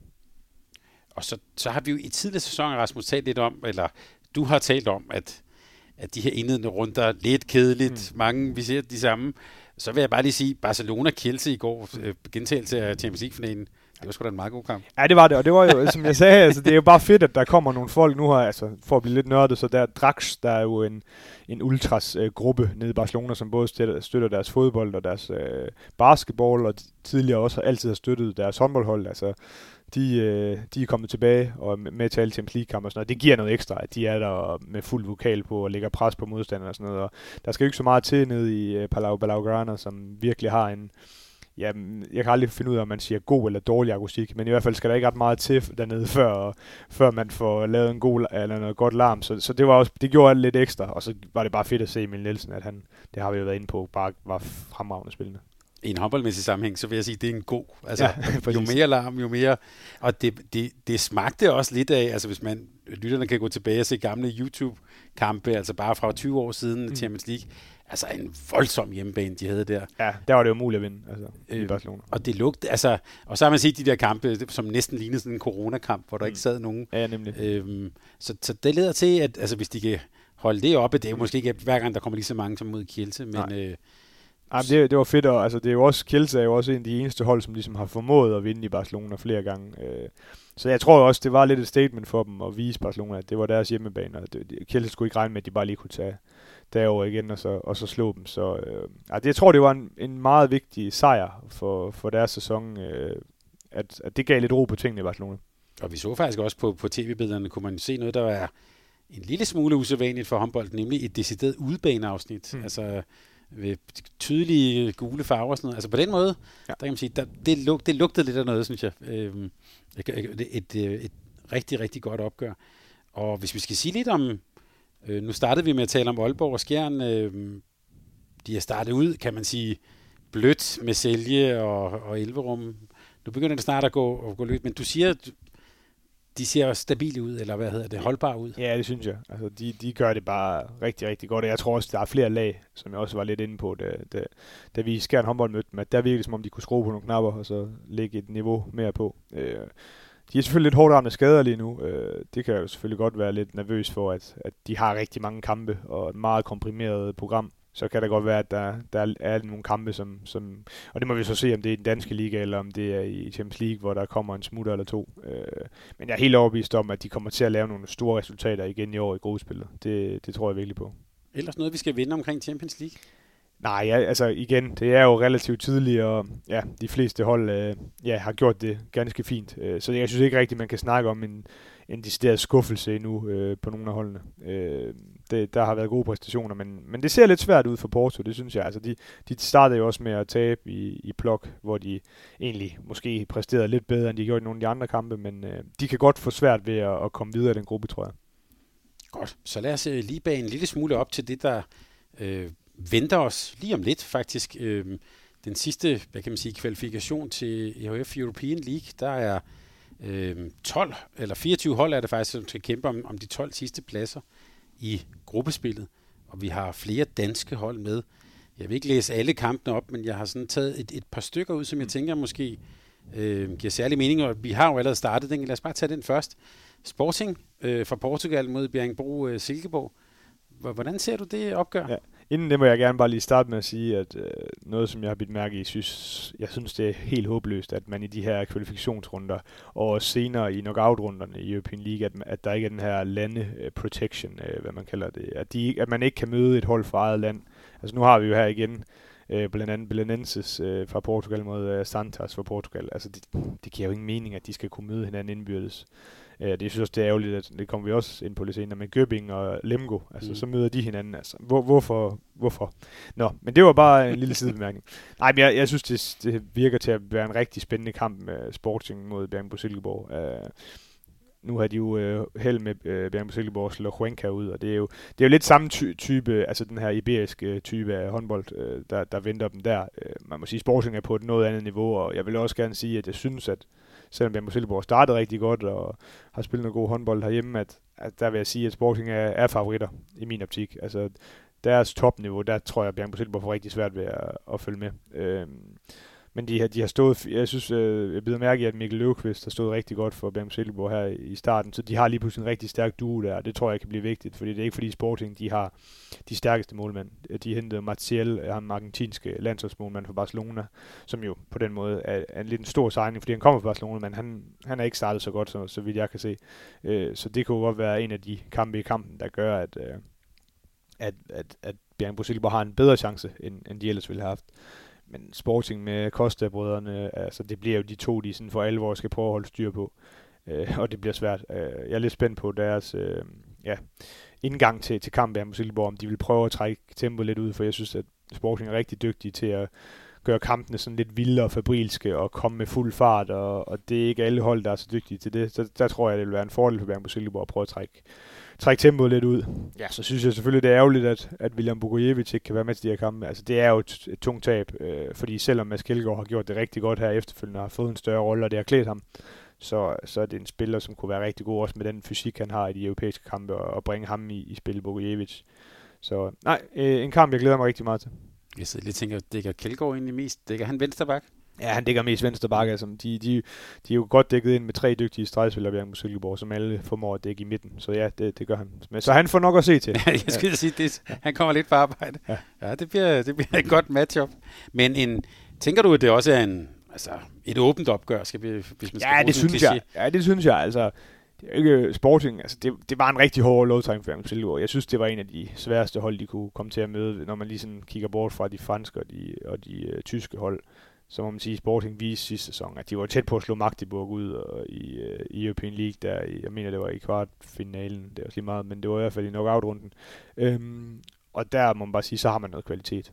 Øh, men de er ikke startet lige så godt i den her sæson, og det, altså, det er jo også Costa-brødrene og, og flere af de andre af de spillerne i øh, Sporting, der skal vi jo tænke på, de har jo været i gang, øh, jeg ved ikke hvor længe, altså de var jo også med til, øh, til U-slutrunderne, mm. øh, og der vil jo på et eller andet tidspunkt komme et formdyk. Altså fordi nu har de været i gang i rigtig, rigtig lang tid også med, med, med A-slutrunde og med, med en sæson og det her. De har jo ikke haft en pause nærmest i to år. Øh, så, så det kan godt gå hen og, og give et formdyk, og det synes jeg også, man har kunne se lidt her i starten. Øh, men hvorom alting er, så på topniveau, som jeg nævnte før, så, så synes jeg, at Sporting ser stærkest ud. Og vi kan gentage det hver eneste så, øh, optagelse her. Han er 05'er. Ja, ja. så, så hvis han bliver lidt træt, eller, ja. eller der er lidt, øh, øh, lidt ustabilitet, så vil det måske ikke være super, super mærkeligt. Den glæder vi os til at se. En anden kamp, vi også kan se frem til, det er jo sådan et øh, dansk-svensk opgør med to hold. Øh, øh, ja, Kristantia, som vi allerede har været inde, har været inde på, som så møder øh, Skanderborg Aarhus mm. øh, ude i Europa med dem. Er det, skal vi sige, en lille pil op til Skanderborg Aarhus så?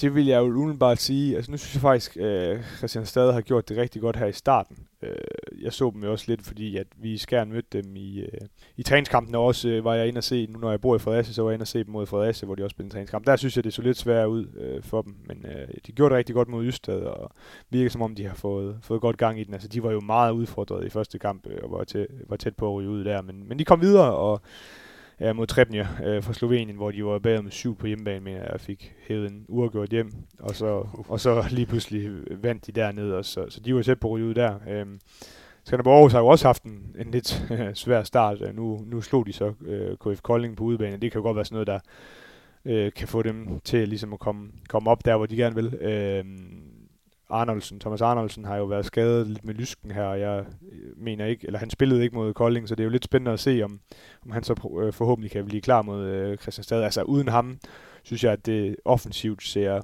lidt problematisk ud for dem. Øh, ikke fordi de ikke har andre gode spillere, det har de så klart, men ah, der, mangler de, der, der mangler de hans x-faktor. Øh, og han vil, være, han vil virkelig kunne bringe noget x-faktor i, i de her kampe mod øh, øh Christianstad. Så hvis han ikke er med, så tror jeg måske, jeg hælder mest til, at det bliver svært for Skanderborg. Så, så, så synes jeg favorit rollen er lidt på Christianstad, som jo også har en rigtig stærk hjemmebane. Øh, men er han med, så, så, så håber jeg, tror jeg på, at Skanderborg kan, kan klare sig videre. Et virkelig spændende opgør, og man kan på en måde sidde og krydse lidt fingre for, at Skanderborg går videre, mm. og at CVH også gør det, og de så kommer til at møde hinanden. Så har vi det der opgør mellem øh, de to værelseskammerater, øh, Arnoldsen og Elias øh, Elefsen, er skeptisk til øh, mod hinanden. Er han, stadig, han er også stadig skadet? Ja, desværre. Ja. Begge, ja, jeg tror faktisk, at Oli Mitun, som også har været skadet i starten, han, han spillede i går, da de spillede uafgjort mod, øh, mod Skøvde, men, men nej, som jeg, sagt, de, som jeg sagde i starten, de har sindssygt mange skader. Øh, og så at vi også ude i, at de fik noget nær den værste lodtrækning, de overhovedet kan få Præcis. mod Montpellier. Så, så det, ah, det ser rigtig, rigtig svært ud for dem, desværre. Det, det tror jeg ikke, vi skal snakke så meget om, at Montpellier det er bare et klassehold, som jo har kæmpe store traditioner i Europa. Øh, så, så den tror jeg ikke på. Nej, der, så, så opgøret mellem Elias og Andersen. Ja, den, den har, det er svært kår. det, er, det er svært. De må tage en træningskamp i januar eller et eller andet. Stedet. Men du nævnte jo så også øh, Kolstad, nor- norske Kolstad, mm. som så skal møde øh, Bidasor i runden fra, mm. fra Spanien.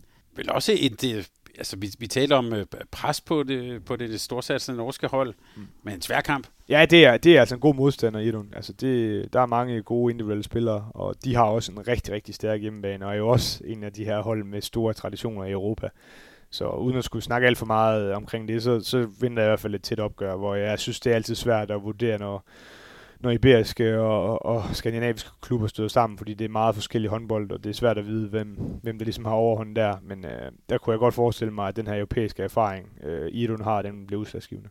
Et øh, hold, der i øvrigt også skal ud i de her kampe, det er et tysk hold ved navn SG Flensburg Handewitt, men ja. jeg, jeg ved ikke, om vi behøver at sige så meget om deres opgør, men lidt mærkeligt at se dem her, faktisk. Jamen, det er det jo. Altså, de er jo vanligvis i, i Champions League, men det er nu ikke første gang, de spiller i den her anden bedste øh, klubturnering, men, men øh, ah, mod Kvitsen fra, fra Polen, så tror jeg ikke, de får de store problemer.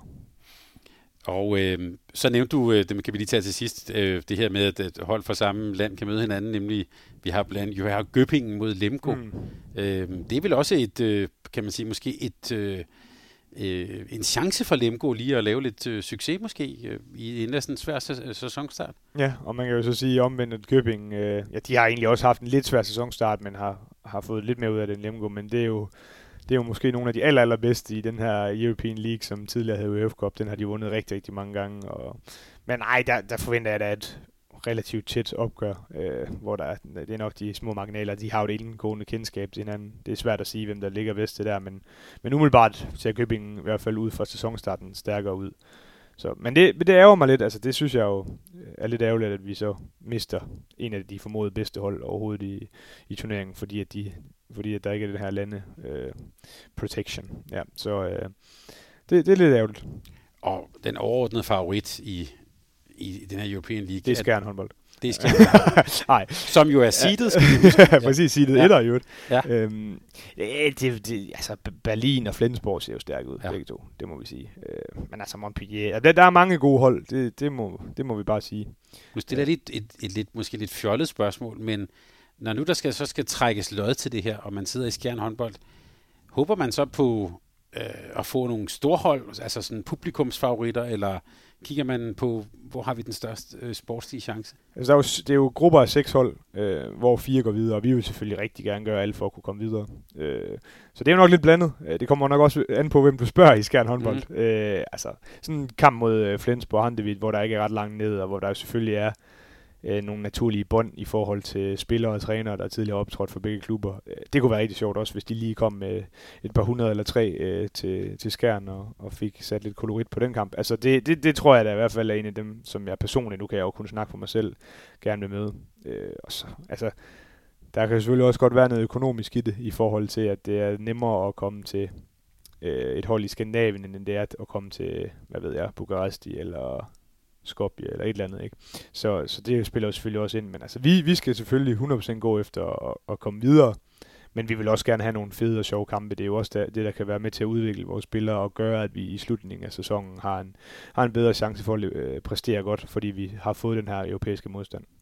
Hvordan er økonomien i European League? Altså, jeg kan huske nogle år mm. tilbage, der var det jo Øh, og der har også været nogle hold, der har meldt fra, fordi mm. det simpelthen ikke var attraktivt. Øh. Ja, det er blevet bedre. Altså, det er jo, der er jo kommet, uden at gå alt for meget ind i det, en ny øh, stor aftale i europæisk håndbold, hvor det for alvor begynder at være attraktivt at være i Champions League, men hvor det også er blevet mere attraktivt at være med i European League. Det er ikke noget, man tjener millioner på, lad mig bare sige det sådan, men kan man få den erfaring og nogle store oplevelser og minder igennem turneringer, så måske gå i et rundt 0 eller et lille plus, så synes jeg det også, at det er værd at tage med. Men så, så på den led kan man sige, får man en Flensborg-kamp, så er det måske det, der gør, at det bliver et lille plus for... Ja, ja det kunne man forestille sig. Godt. Det, bliver, øh, det vil vi glæde os bare til, og det kommer vi bestemt også til at, til at følge op på. Rasmus, vi har gemt det bedste til sidst. øhm, fordi øh, det, det, vi skal tale om her til sidst, det er jo en lille tråd, vi lavede sidst, som handlede lidt om spilletrøjer. Jeg tror, det er, fordi jeg kom til at øh, og, og tale en lille smule om Pix Jackets, den der mm. øh, lyseblå og hvide variant af deres trøje, som jeg synes var flot. Så vi talte om, at vi skulle lave en top 5 over spilletrøjer, ja. og øh, håndboldtrøjer, som hvor det ikke er fodboldtrøjer. Altså, ja. Altså det kan være Porto, PSG, øh, mm. øh, Sporting og så videre. Så rene håndboldklubber kan man, kan man sådan set sige. Ja. Og vi har faktisk øh, modtaget rigtig mange gode øh, bud på sociale medier. Særligt vil jeg takke øh, Viasats øh, Oliver Preben Jørgensen, der kom med ret stærke bud. For eksempel om Magdeburgs udebanetrøje i denne her sæson.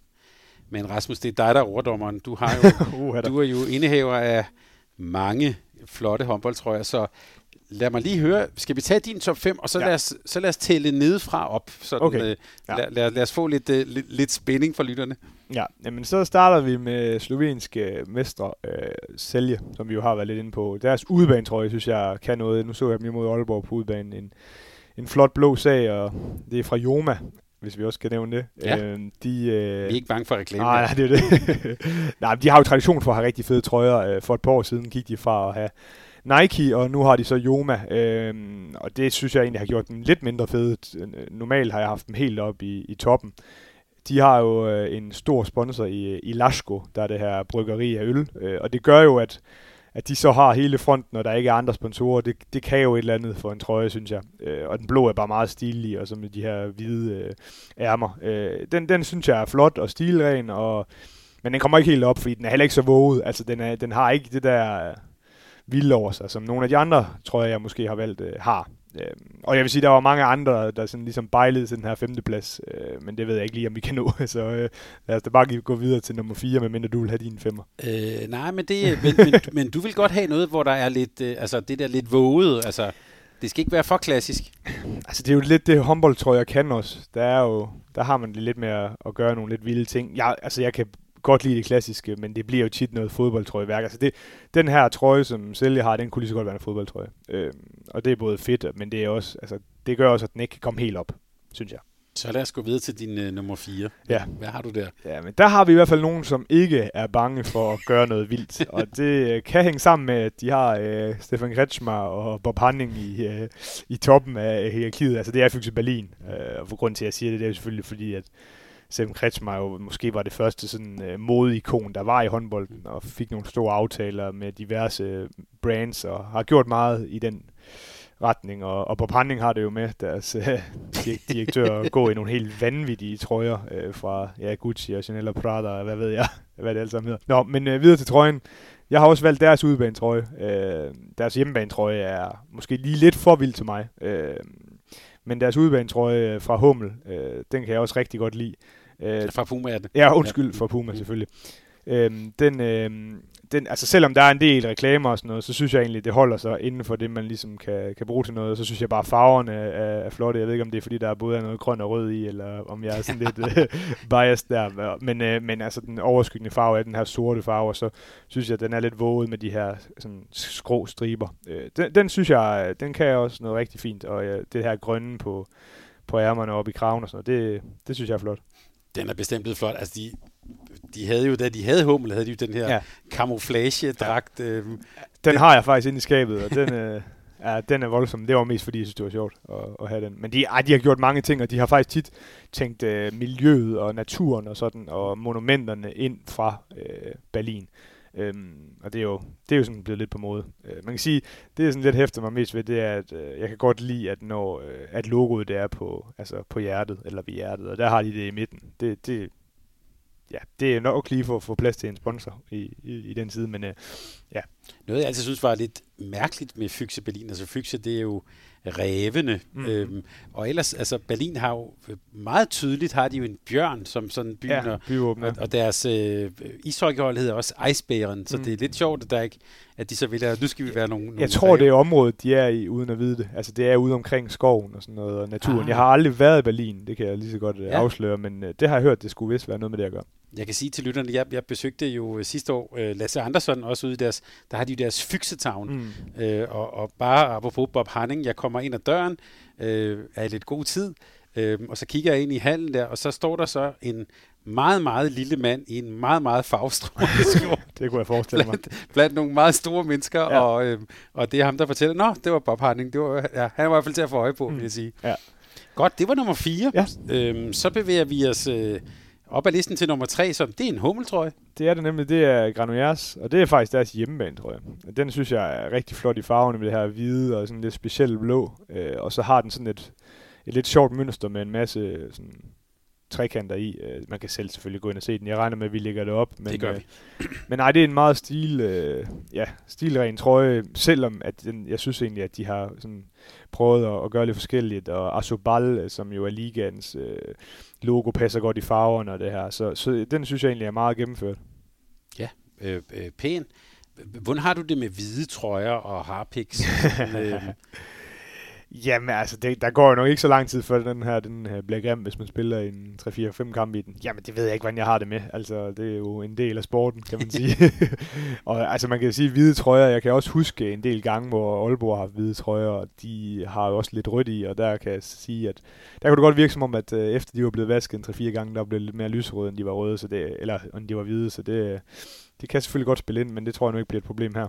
I øvrigt det får jeg lyst til lige at sende et skud ud til Aalborg håndbold. Det, det her med, at de til sæsonen her, nu er de jo helt i rødt.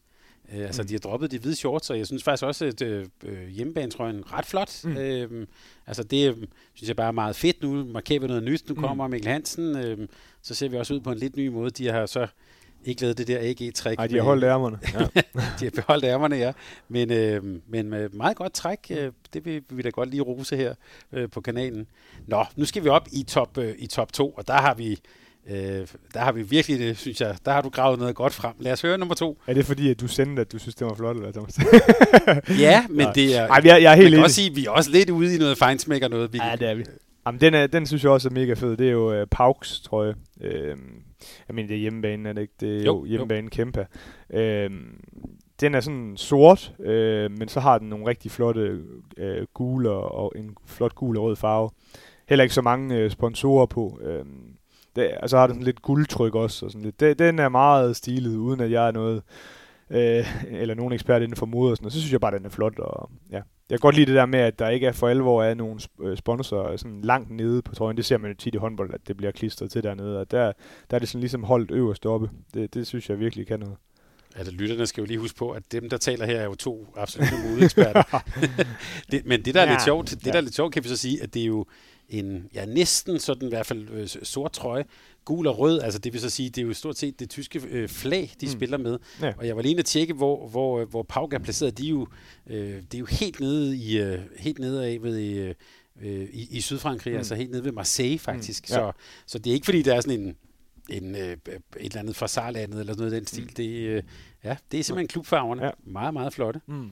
Så øh, den kan, jeg, den kan jeg også øh, helt klart øh, tilslutte mig. Mm. Og så synes jeg, du har fundet en virkelig frækkert frem som nummer et her. Den skal du lige sætte et ord på. Jamen, det er Ivris øh, udebanetrøje fra Joma. Øh, jamen, den synes jeg også bare er, er virkelig øh, altså fed. Den er hvid, og så har den her kar- øh, karakteristiske for Ivris øh, røde og, og sorte. Der er sådan nogle streger henover, som har sådan, den er tynd i det. Øhm, ja, så røde ærmer og sådan, så uden at... Men folk skal ind og se den, øh, men der er også nogle, øh, der er godt nok nogle, øh, en del øh, sponsorer på den, øh, men det er så ligesom gjort øh, sort, så den ligesom, det passer ind i, i trøjen. Det, det synes jeg er, det synes jeg også er, er en virkelig fed trøje, øh, så den er ligesom blevet min nummer Ja, meget smuk. Altså, det kan sige, det, det sorte, det hvide, det, mm det røde, det er egentlig holdt på en, på en rigtig, rigtig fin måde. Ja, det, det ligner faktisk en, altså det kunne godt være sådan en trøje, vi så i starten af 70'erne, ja, sådan meget, meget, meget gammeldags. Mm. Den her øh, øh Magdeburgs udbanetrøje, ja. vil sige, det var så din top 5. Ja. Øh, Magdeburgs udbanetrøje, jeg tænker, det er en, hvor man enten er det ene sted eller det andet sted med den. Hvor, mm. hvor er du henne? Jamen, jeg havde den faktisk som bejler, som bobler. Ja. Øh, noget, jeg rigtig godt kan lide, altså, det er det her med, at man har en sponsor, som passer rigtig godt ind i trøjen. Øh, og så er det jo via fyre Magdeburg, så det er jo ligesom øh, ja, byen Magdeburg, det, det, der, hvad hedder det, støtter op omkring øh, håndboldklubben og har det her, ja, jeg ved ikke om det er en kirke eller hvad det er, der er på den, men det ser i hvert fald rigtig flot ud og passer godt ind i trøjen. Øh, hvis den skulle komme helt op, så reklamerne, altså man, man har jo en grøn og rød, øh, sådan nogle, øh, ja, hvad hedder sådan noget, ternagtigt, og så øh, mest hvid, men så er der sådan nogle blå øh, reklamer, og det synes jeg trækker gevaldigt ned, det, det ser ikke så godt ud sammen, men ellers øh, er den rigtig fed også. Den er over i den dristige del, Det må man sige, sige, det må man sige. Og jeg ved faktisk, at hvis vi lige skal snakke om det, at øh, Magdeburg har det jo med at lægge ud til deres fans faktisk, og vælge deres hjemmebane, tror jeg. Øh, så der ligger de jo sådan 5-6 forskellige muligheder op, og så kan fansene stemme i slutningen af sæsonen, og så dem, der, der bliver stemt bedst, dem, dem tager de så. Så det, det er jo egentlig også en meget sjov måde at gøre det på. Øh. Stærkt, og det fortæller vel også noget om den klub, og det er sådan, hvad kan man sige, den relation, de har til deres fans. Ja, bestemt. Øh, det var din top 5. Mm.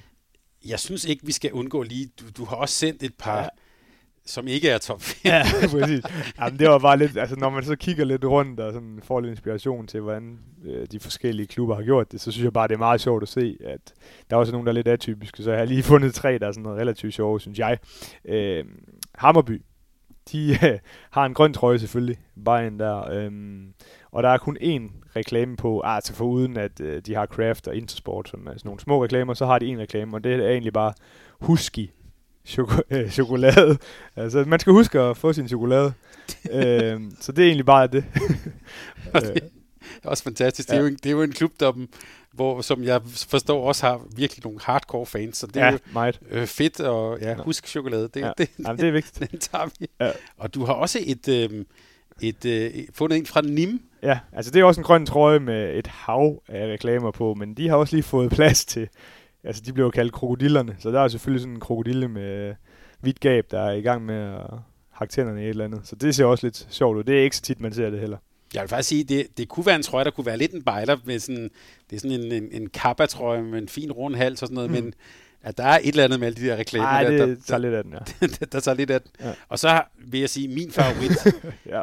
Du har været omkring Nexus målmandsdragt. ja altså, Vi skal nok lægge den op, men, Ja, men hvad det er, pokker? god, det er god gamle Jago. Det er heller ikke tit, man øh, ser det mærke øh, længere. Men øh, ej, jeg ved ikke, hvordan jeg skal beskrive den, Thomas, fordi der er jo et hav af ja, retro farver på, den, på sådan en sort en, og jeg, jeg ved ikke, hvad det skal forestille, men det kan godt være, at det er for at forvirre. Det har man jo tidligere hørt om målmænd, der har, har kigget lidt ind i, at man prøver at lave en forvirrende dragt. Jeg vil sige, jeg er i hvert fald forvirret af at kigge på den. Altså, øhm, ja, det har vi... Klaas Helgren var jo kendt for at lave sådan nogle særlige målmandsdragter. Ja, lige nok. Men her skal I altså forestille jer, jeg tænker Peter Schmeichels målmandsdragt Ja, der er lidt over finalen det. i Det er 92, rigtigt. Ja. og så bare gået endnu mere galt Ja. end det. Ja, den, øh, den, den laver vi også lige lille link til. Ja. Men øh, tak Rasmus, det var øh, gode ting, øh, og synes jeg meget elegante, nogen du havde i, øh, i, i, i din top af listen. Virkelig fint. Jeg vil godt give dig en lille, øh, en lille lektie for til næste gang. En top 5. Og nu får du tid til at tænke dig om. Nu starter jeg jo med at sige, at jeg havde præstationsangst i skolen, og så giver du mig lektier for nu. det bliver ja og det, men det, det, jeg tror, sådan som jeg kender dig, det er den type lektier, du godt kan lide. Ja. Øhm, fordi sidste gang, der talte vi faktisk også lidt om det her øh, haller og mm. udebaner, hjemmebaner og sådan noget. Øh, og når nu er vi specielt, når vi taler om, øh, om det europæiske, så kunne jeg godt tænke mig, at du lavede sådan en top 5 over ja, hjemmebaner. Det behøver ikke at være sådan statistisk, det behøver du ikke Nej. At slå op, men, men de hjemmebaner, som måske har en særlig historie, ja. atmosfære, Mm. øhm, og som måske er rigtig vanskelige at spille i. Ja. Det kunne jeg godt tænke mig, at du Ja, men lidt over. det, det lyder som en rigtig god øh, opgave, det må jeg sige. Det tager jeg som en opgave, ikke en lektie. Men måske en... Jeg gætter på, at det faktisk er en lidt svær en. Ja, det er det. Øh, Det er det. Altså, der er jo... Ja, det, man tænker jo med det, med det samme Østeuropa, når du sådan nævner vilde hjemmebaner og gode hjemmebaner. Men der er jo mange øh, gode hjemmebaner rundt omkring, alt afhængig af, hvordan man ser det. Men øh, det bliver spændende. Og, og ja, altså he- helt enig med dig i, øh, i Zagreb. Det er faktisk lidt begrædeligt, Ja, fordi øh, der kan man også gå tilbage og finde en gammel YouTube-klub med, med da Lazarov spillede der. Sådan, altså, Ja, virkelig smidt. Ja, også endnu længere tilbage, Ja. uden, altså, inden de fik deres nye hal og sådan noget. Der, er- ja, der var knald på. Rasmus, øh, der er bare at sige øh, tak for den her enorme europæiske rundflyvning. Selv Er tak. du helt, øh, vi, er ikke- ja, vi synes ikke, vi er helt rundtosset, men Nej, ikke øh, helt nu. Jeg sidder faktisk med et lille smil på læben, for jeg synes, vi er kommet... Dels kom vi godt igennem her, men jeg synes også, vi er kommet ret godt i gang med de europæiske turneringer. Mm. Øhm, ser godt ud, så... Øhm, Jeg tænker næste gang, at det er jo måske øh, lidt nemmere at kigge lidt på danskerne. Øh, vi har jo mange danskere også, som vi ikke har nævnt i dag, rundt omkring de Ja. forskellige turneringer. Så det, det kan godt blive lidt nemmere, når der spiller lidt flere kampe. Du kan forvente, og det kan lytterne også forvente, at vi øh, øh, tjekker ind hos nogle, af, hos nogle af danskerne. Måske også dem, som er øh, lidt mindre kendte undervejs, og nogle af dem, vi ikke har, øh, har nævnt i dag. For eksempel kunne det være, at vi lige skal kigge lidt på øh, Patrick Wismark, også med hensyn til øh, måske en kommende slutrunde osv., hvordan det går med det. Og Niklas Kirkelykke, der, øh, nu Ja, har vi jo nu har vi jo set øh, Hoxer på højre bakke og sådan. Der vil, der vil også være nogle klasser, hvor når vi begynder at se frem mod VM, øh, eller undskyld, jo VM er det jo undskyld, i, i, i januar. Mm. Der er i hvert fald nogle steder hvor, på det danske hold, som bliver spændende at tale. Helt sikkert. Helt sikkert. Vi, øh, vi ses igen om ikke så længe. Tak fordi du lyttede til en podcast fra Mediano Håndbold. Hvis du kunne lide udsendelsen, så husk at abonnere på Mediano Håndbold, der hvor du hører din podcast. Så får du den seneste udsendelse serveret direkte til dig. Du må gerne fortælle dine venner om os, og husk at følge os på Facebook, Twitter og Instagram. Mediano Håndbold kan lade sig gøre på grund af Sparkassen Kronjylland. De er med Mediano Håndbold og det kvindelige danske landshold. Tak fordi du lyttede med.